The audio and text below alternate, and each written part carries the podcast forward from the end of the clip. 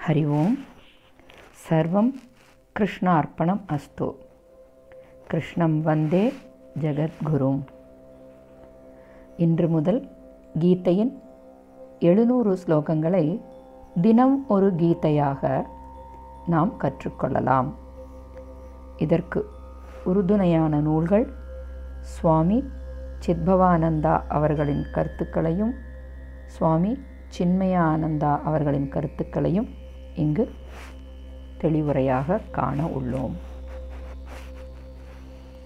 கீர்த்திமிக்க சனாதன தர்மத்திற்கு தூண்களாக விளங்குவது உபநிடதங்களும் பிரம்மசூத்திரங்களும் பகவத்கீதையும் ஆகும்.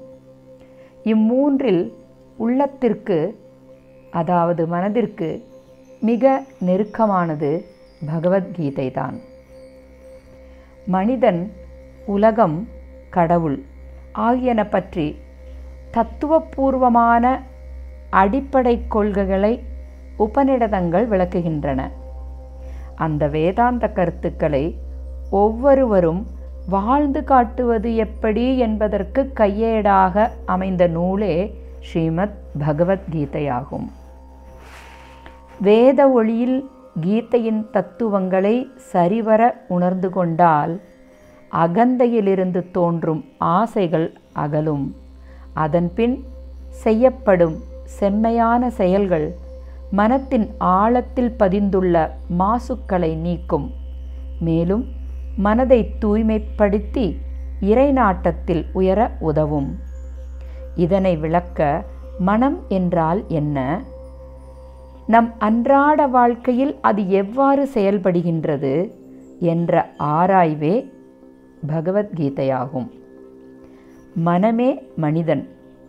மனம் எப்படியோ மனிதனும் அவ்வாறே. மனம் சலனப்பட்டால் மனிதனும் சலனமாகின்றான். மனம் சிறந்ததாக இருந்தால் மனிதனும் சிறந்தவன் ஆகின்றான்.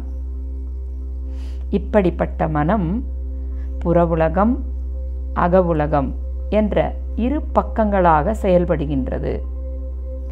புறவுலகை நோக்கி அதன் மூலம் சலனடைந்து பின் அதற்கேற்ப அகமனத்தையும் இயக்க வைக்கின்றது. உலகப் பொருள்களை நோக்கியிருக்கும் புறமனதை மனம் என்றும் உள்ளே நோக்கியிருக்கும் அகமனதை புத்தி என்றும் கூறுகின்றார்கள். இந்த அகமனதும் புறமனதும் அதாவது மனம் புத்தி எவனிடம் ஒன்றுபட்டு இணைந்து செயல்படுகின்றதோ மேலும் தனக்கு குழப்பம் ஏற்படும் பொழுது புறமனது அகமனத்திற்கு அதாவது மனம் புத்தியின் ஆணைக்கு கட்டுப்படுமேயானால் அவனே முழுமையான மனிதன் ஆவான். மனதும் புத்தியும் ஒன்றுபடாத நிலை குழப்பத்தை ஏற்படுத்தும். இது அகந்தையின் வெளிப்பாடாகும். இதனால் தான் என்னும் செருக்கு அவன் வாழ்க்கையில் வெளிப்படும். வாழ்க்கையில் பலவிதமான அனுபவங்களை தொடர்ச்சியாக பெற்று அதன் மூலம் வாசனை தடங்களை பதிப்பித்துக் கொள்கின்றோம். வாசனைகளை குறைத்தால்தான் மனம் பக்குவப்படும். மனம் தன்னுள் இருக்கும் புனிதத்தன்மையை உணரவில்லை என்றால் இவ்வாழ்வு வீணான வாழ்க்கையாகின்றது. தீராத வாசனைகளினால் மீண்டும் மீண்டும் பிறவிகளை இயற்கை அழிக்கின்றது. கீதை யோக சாஸ்திரம் யோகம் கைகூட வேண்டும் என்றால் அகந்தையின்றி தன்னலமற்ற செயல்களின் மூலம் பரம்பொருளிடம் செலுத்தும் பக்தியே இப்பிறவித்தலைக்கு தலைக்கு தலையை அறுக்கவும் உற்ற துணையாகும். இங்கு கீதையில் உள்ள நூற்றுக்கணக்கான கௌரவர்கள் மனித உள்ளத்தில் இருக்கும் நூற்றுக்கணக்கான தீய எண்ணங்களாகவும் பாண்டவர்கள் அதே மனதில் உள்ள புனித எண்ணங்களாகவும் பிரதிபலிக்கின்றன. ஒவ்வொருவர் மனதிலும் இக்கட்டான சூழ்நிலை தோன்றும் போதெல்லாம் நடந்து கொண்டிருப்பதே மகாபாரத போராகும். அதிக எண்ணிக்கையில் உள்ள கௌரவர்கள் அதாவது தீய எண்ணங்கள் ஆற்றல் மிக்க மிக்கவைகளாகவும் புனித எண்ணங்கள் எண்ணிக்கை குறைந்தவையாகவும் ஆற்றல் குறைந்தவையாகவும் இருப்பதால் மனிதன் தளர்ந்த மனநிலையை பெறுகின்றான். இதுவே அர்ஜுனனுடைய நிலையாக கூறப்படுகிறது கீதையில். ஆகையினால் புனிதமான எண்ணங்களை ஒருமுகப்படுத்தி ஈடு இணையற்ற இறைவனான கிருஷ்ணரின் அருளை பெற்று வாழ்க்கை போராட்டத்தில் போராடினால் பேராசை ஆவல்கள் தீய எண்ணங்கள் செருக்கு அகந்தை இவற்றை வாழ்க்கையில் எளிதில் வெற்றி பெற முடியும். எனவே மனிதனுக்கு திடமான நம்பிக்கை தருவது பகவத்கீதையாகும்.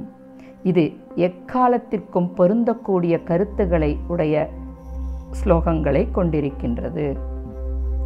கீதையானது முதல் வார்த்தையாக தர்மக்ஷேத்ரே என்பதில் தர்மா என்ற சொல்லோடு தொடங்கி எழுநூறாவது ஸ்லோகத்தில் நீதிர் மம என்பதில் மம என்னும் சொல்லோடு முடிவடைகின்றதால் தர்ம மம என்ற வார்த்தையின் பொருளாக எனது தர்மம் என்று இங்கு விளக்குகின்றது கீதை. அதாவது தர்மம் என்ற சொல்லானது இயல்பு நெறி.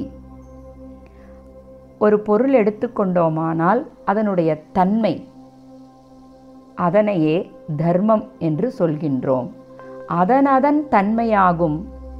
அதாவது நன்னெறி நல்லியல்பு மட்டுமல்லாது அதனதன் இயல்பே இங்கு தர்மம் என்று விளக்கப்படுகின்றது. கீதையானது எழுநூறு ஸ்லோகங்களின் மூலம் எனக்குரிய எனது தர்மம் என்பதனையே விளக்கமாக கொண்டுள்ளது. நாளை முதல் தியான ஸ்லோகங்களை நாம் கற்றுக்கொள்ளலாம். ஓம் தத் சத். श्रीगुरुभ्यो नमः।